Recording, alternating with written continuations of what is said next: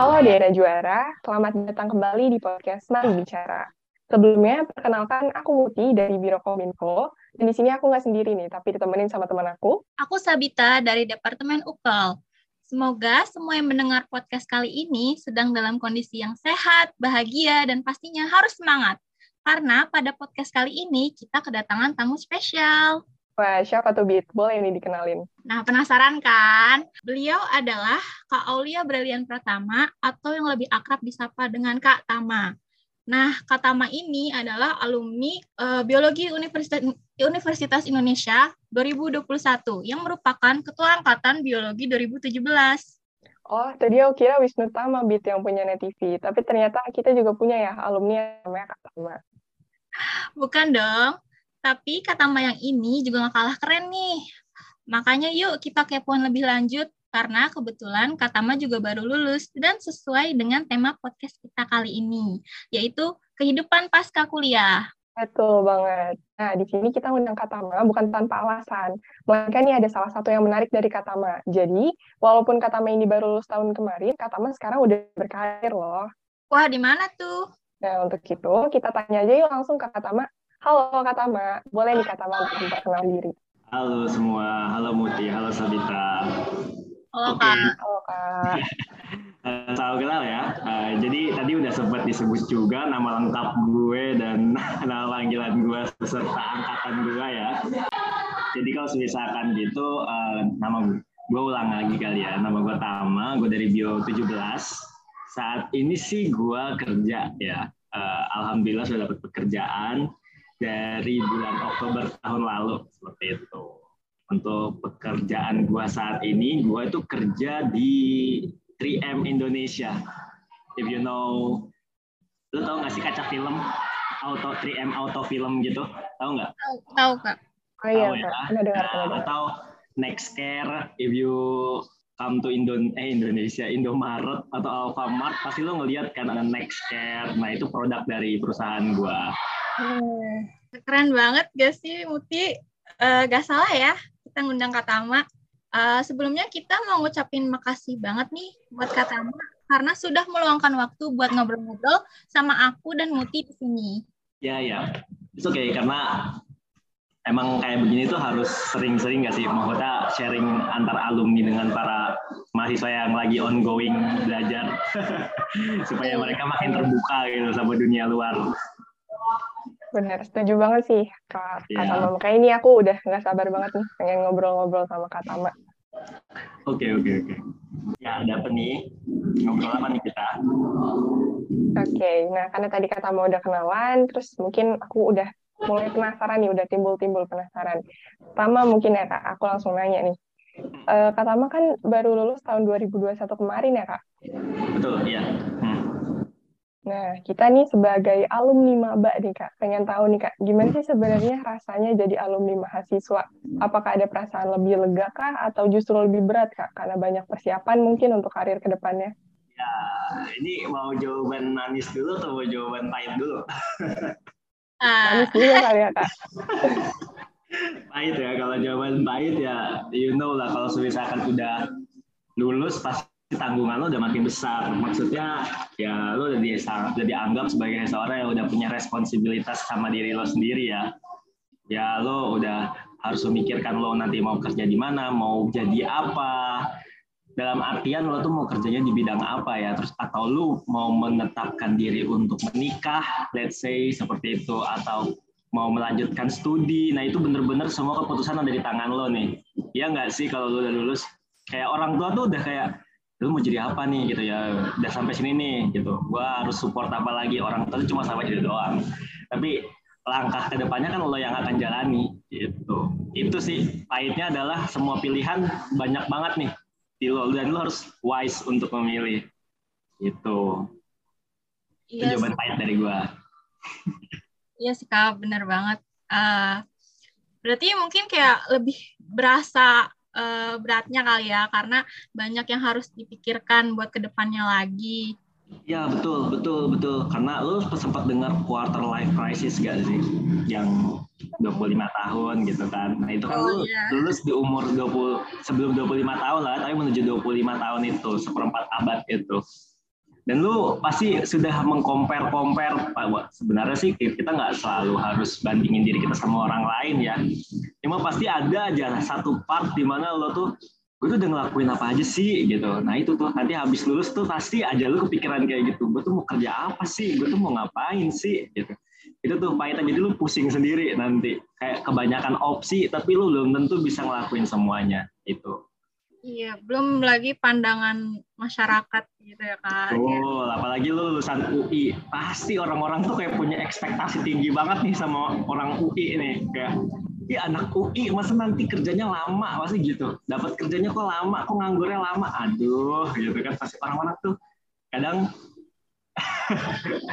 dia nggak tahu strugglingnya kita gitu. Nah itu tuh hal-hal pahit kayak gitu tuh yang bisa aja lo hadapi Iya sih kak, betul banget. Nah tapi kan itu tadi pahit-pahitnya gitu kak. Tapi pasti ada dong kayak manisnya gitu kayak habis lulus. Gitu. Oh betul betul ada ada manisnya kayak ternyata tuh setelah lulus tuh lu menyadari bahwa oh ya gue tuh udah berjuang sejauh ini ya gitu. Ternyata gue empat tahun kuliah sudah berkembang sepesat ini, gue udah bisa ngelakuin ini, gue bisa ngelakuin itu, dan lo tuh tahu gitu arah hidup lo tuh lo maksudnya lo tuh udah belajar banyak kan selama kuliah di UI belajar koneksi, belajar tentang mata pelajaran lo, belajar how to manage yourself, terus habis itu manage your emotion gitu-gitu. Menurut gua tuh itu hal yang paling penting sih yang lo dapetin itu hal manisnya kayak oh sekarang gue tinggal metik nih, gue kuliah di UI udah 4 tahun, gue tinggal ngedapetin apa nih, apalagi lulusan UI ya, pasti kan gue sih nggak memandang kalau misalkan semua lulusan sebenarnya sama aja. Cuma tuh banyak orang yang sekarang itu stereotipnya karena kita masuk ke top 3 ya, misalkan top 3 universitas bagus di Indonesia, banyak orang yang berekspektasi kayak nih orang ini pasti bisa diandalkan kayak gitu. Nah itu hal manisnya ketika lo bisa lulus dari sini, lo bisa harus bisa proof tuh kalau misalkan apa yang jadi ekspektasi orang itu beneran bisa lo buktiin gitu. Kalau misalkan lulusan UI itu misalkan misalkan bagus-bagus atau apa, nah lo bisa buktiin tanpa lo doing something orang udah punya branding kalau lulusan UI oke okay, misalkan gitu. Nah tinggal lo buktiin yang oke okay itu gimana sih gitu. Itu sih hal manisnya yang gue dapetin. Padahal gue apa ya ngelamar kerjaan aja belum gitu misalkan. Tapi misalkan orang udah beberapa kali misalkan nawarin kerja atau apa gitu-gitu itu bisa jadi hal manis yang lo dapetin setelah lo lulus dari kampus misalkan kayak gitu. Gak cuma itu juga eh tapi di sini gue gak ngajarin lo untuk menjadi arogan ya. Maksudnya lo nggak boleh memandang remeh lulusan kampus mana pun gitu. Tapi lo di sini juga ketika orang udah berekspektasi bagus sama lo ya lo tinggal buktiin gitu hal baiknya gimana. Terus juga hal manis yang gue dapetin setelah lulus kuliah ya ya berpenghasilan sendiri lah ya itu udah pasti. Karena lo bekerja gitu kan. Nah kalau misalkan lo bekerja ya lo berpenghasilan sendiri. Terus juga ya lo punya waktu istirahat lah gitu. Dalam artian lo bisa lepas dari tanggungan lo sebagai mahasiswa untuk sementara kalau lo nggak ngelanjutin kuliah lagi ya. Kayak lo harus belajar tiap hari, misalkan belajar mata pelajaran ya, laporan laprak dan lain-lain itu sih. Jadi gue kayak, ya ya ya ternyata gue bisa istirahat juga. Tapi ternyata pas sudah kerja pun kerjaan-kerjaan yang menuntut kita untuk lembur atau apa banyak banyak workloadnya dan yang lain-lain gitu sih. Mungkin itu hal-hal manis dari gue. Jadi kayak lega tapi kayak masih ada hal lain gitu ya kak selalu tuh. Sebenarnya sih kalau misalkan manis tuh ketika lo tuh lulus lo tuh masih uh, lu tuh tahu gitu orang-orang yang selama ini support lo dari awal sampai akhir tuh siapa gitu. Yang nemenin lo dari awal lo kuliah sampai lo penelitian sampai lo lulus gitu siapa lo bisa tahu gitu. Dan lo bisa keeping up with them gitu. Jaga hubungannya sama mereka gitu tapi sedihnya adalah ya kita udah nggak sama-sama lagi nanti itu pahitnya habis lulus ya pasti orang-orang bakal bekerja di bidangnya masing-masing bakal pisah itu sih. Itu juga hal pahit yang gue bisa kasih tahu kalian setelah lulus. Iya sih kak. Jujur sedih sih ngebayangin kayak kepisah sama orang-orang yang selama ini support. Tapi ya selama kita tetap berusaha keep in touch kayaknya nggak apa-apa deh. Ya ya ya betul betul betul selagi masih belum pada nikah tuh ya kalau lu masih bisa jaga hubungan jagalah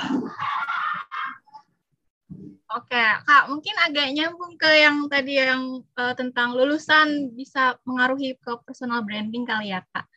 Nah, kita kan kayak harus membuktikan ke orang-orang kayak uh, apakah kita bisa sesuai ekspektasi. Nah, aku pengen tanya ke Kak Tama, gimana sih cara Kak Tama membuat personal branding sendiri gitu, Kak, sebagai fresh graduate ya terutama? Ya benar. Cara lo untuk personal branding mungkin bisa dimulai dari sekarang ya as a student ya di kampus personal branding itu jangan dimulai ketika lo udah jadi fresh graduate. Menurut gua itu udah agak um, salah gitu ya. Nggak salah, cuma ya agak telat gitu.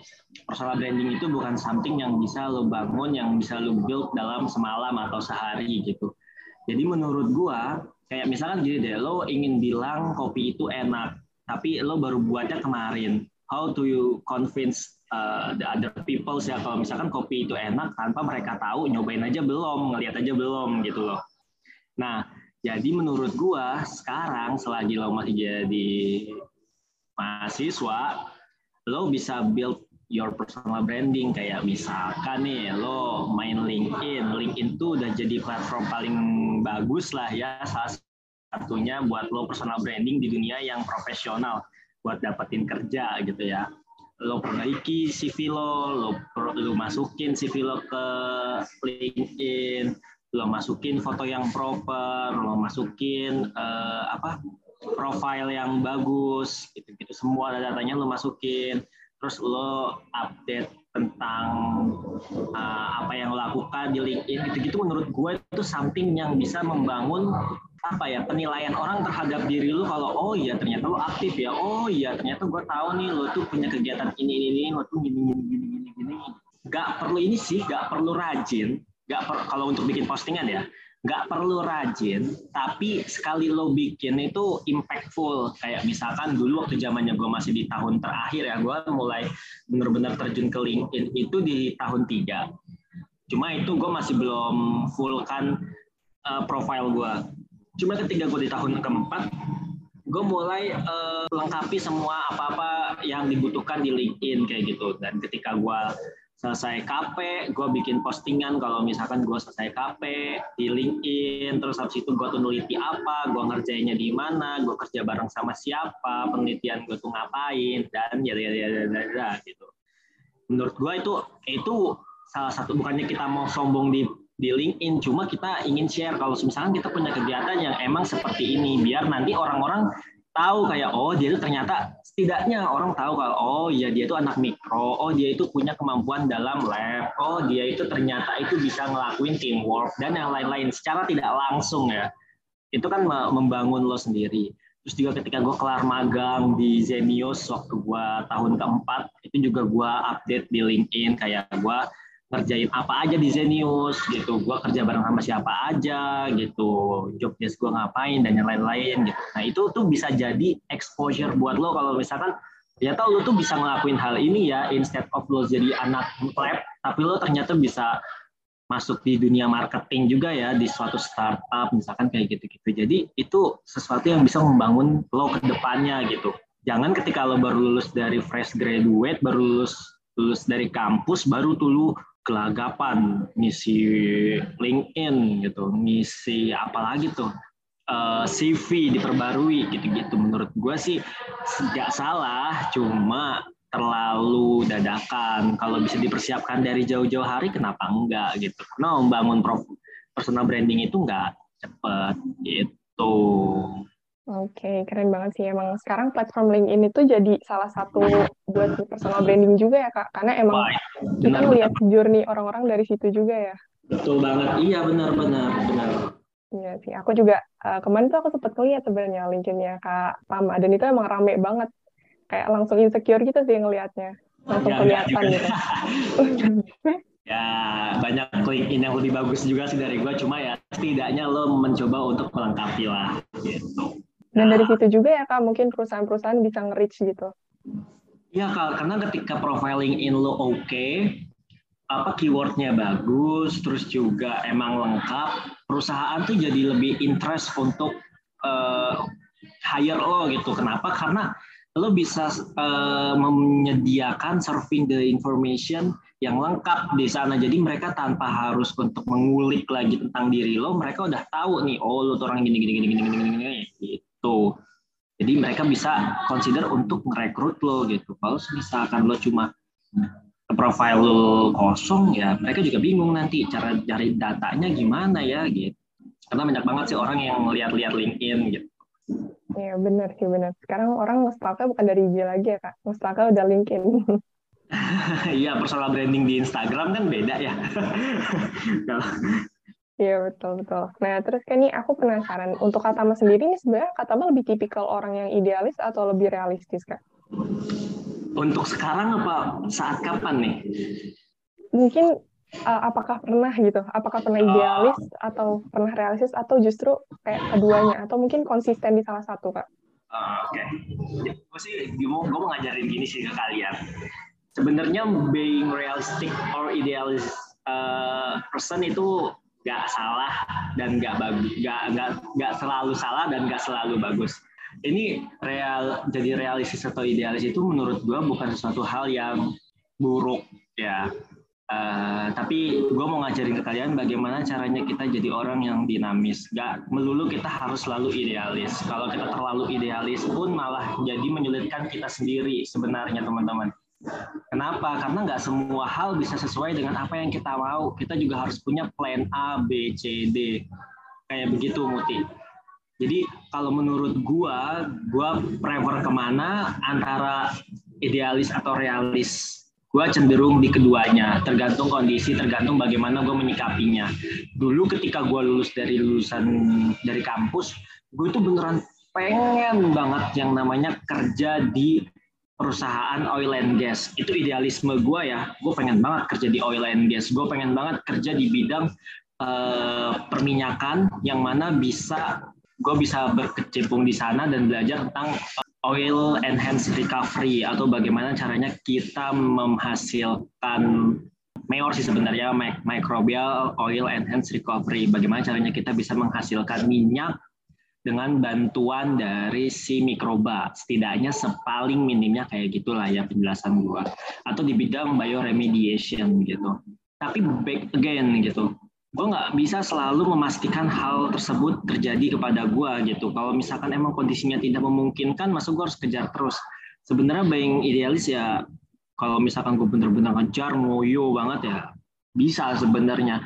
Cuma kondisinya kan saat itu posisi tersebut lebih banyak diarahkan ke mahasiswa-mahasiswa yang memang punya kapasitas untuk eh, kapasitas atau kapabilitas sebelumnya kuliahnya di teknik kimia atau teknologi bioproses.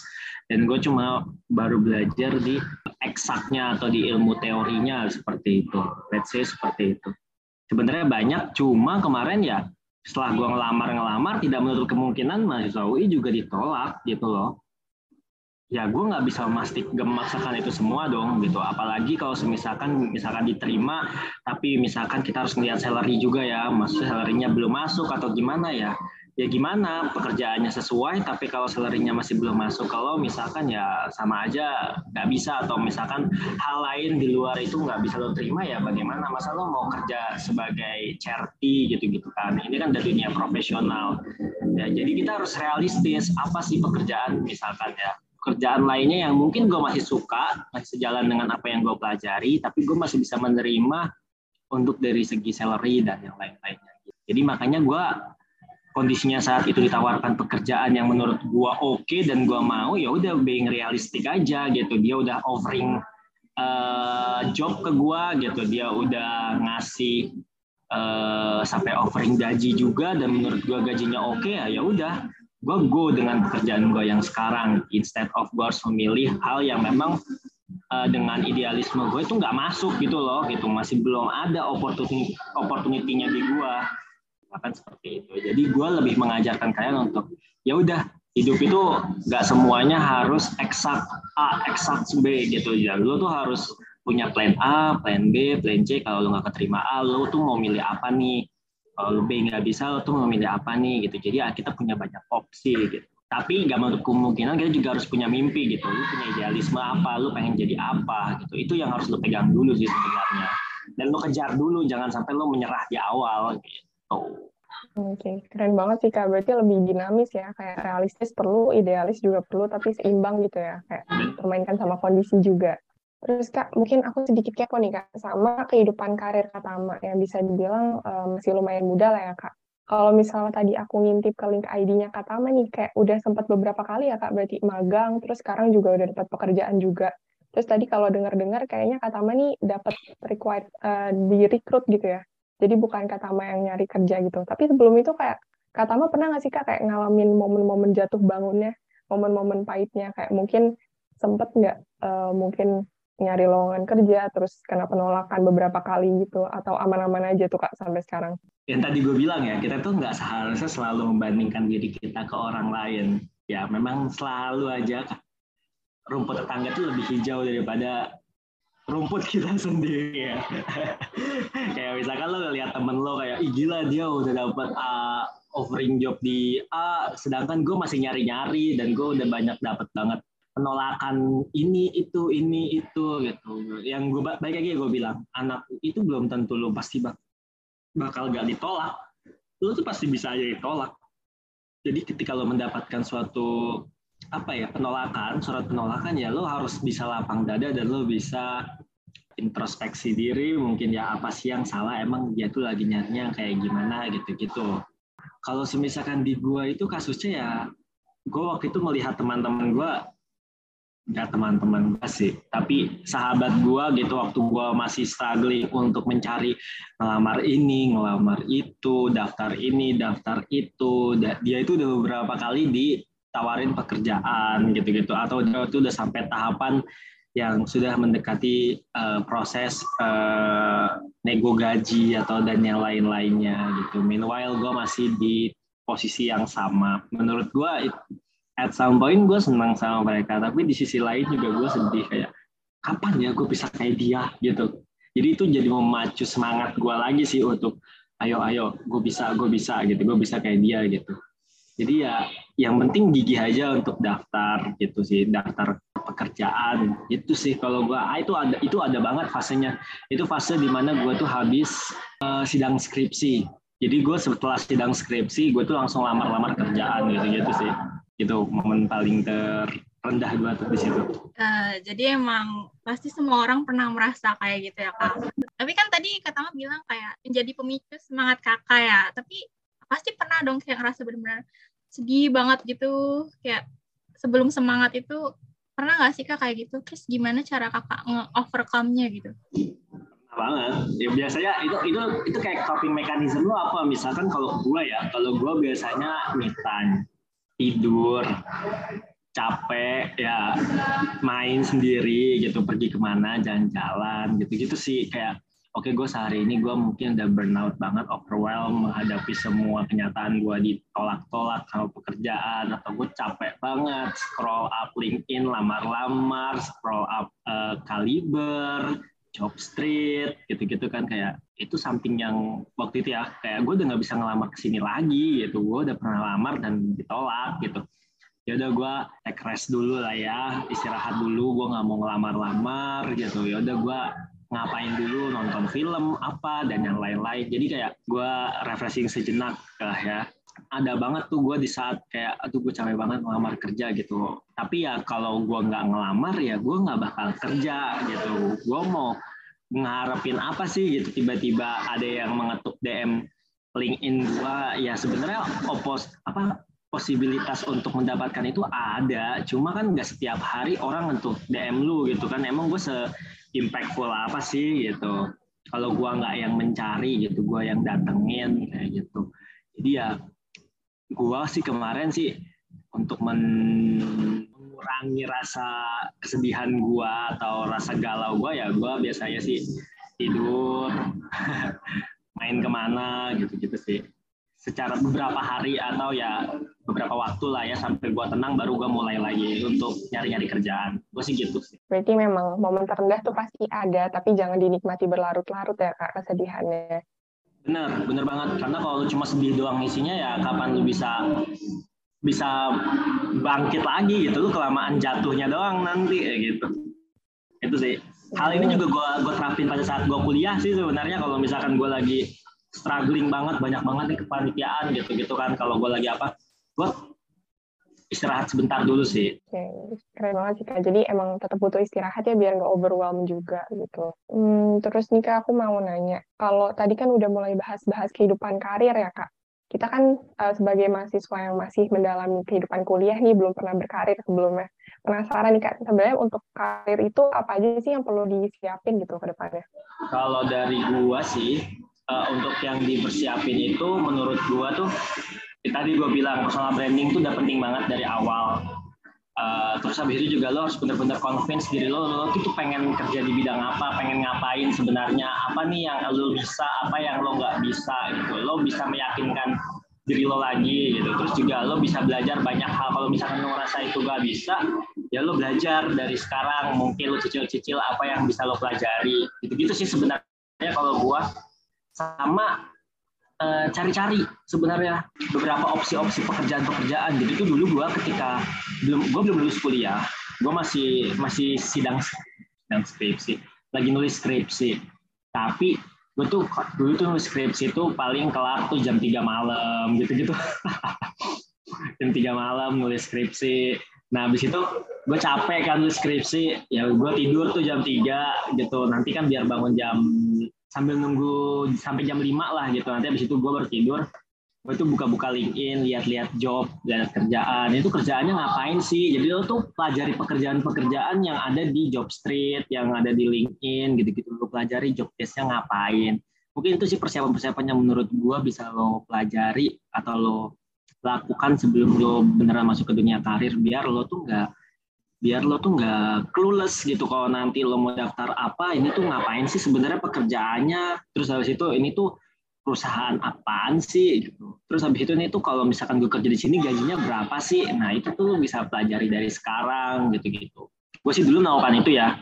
Terus sama mungkin tuker wawasan kali ya sama temen-temen sepantaran lo gitu yang memang uh, mau ngelamar kerja juga atau cari-cari informasi sama kating-kating lo gitu. Atau orang-orang yang emang lo kenal dia bekerja di perusahaan yang jadi tujuan lo gitu.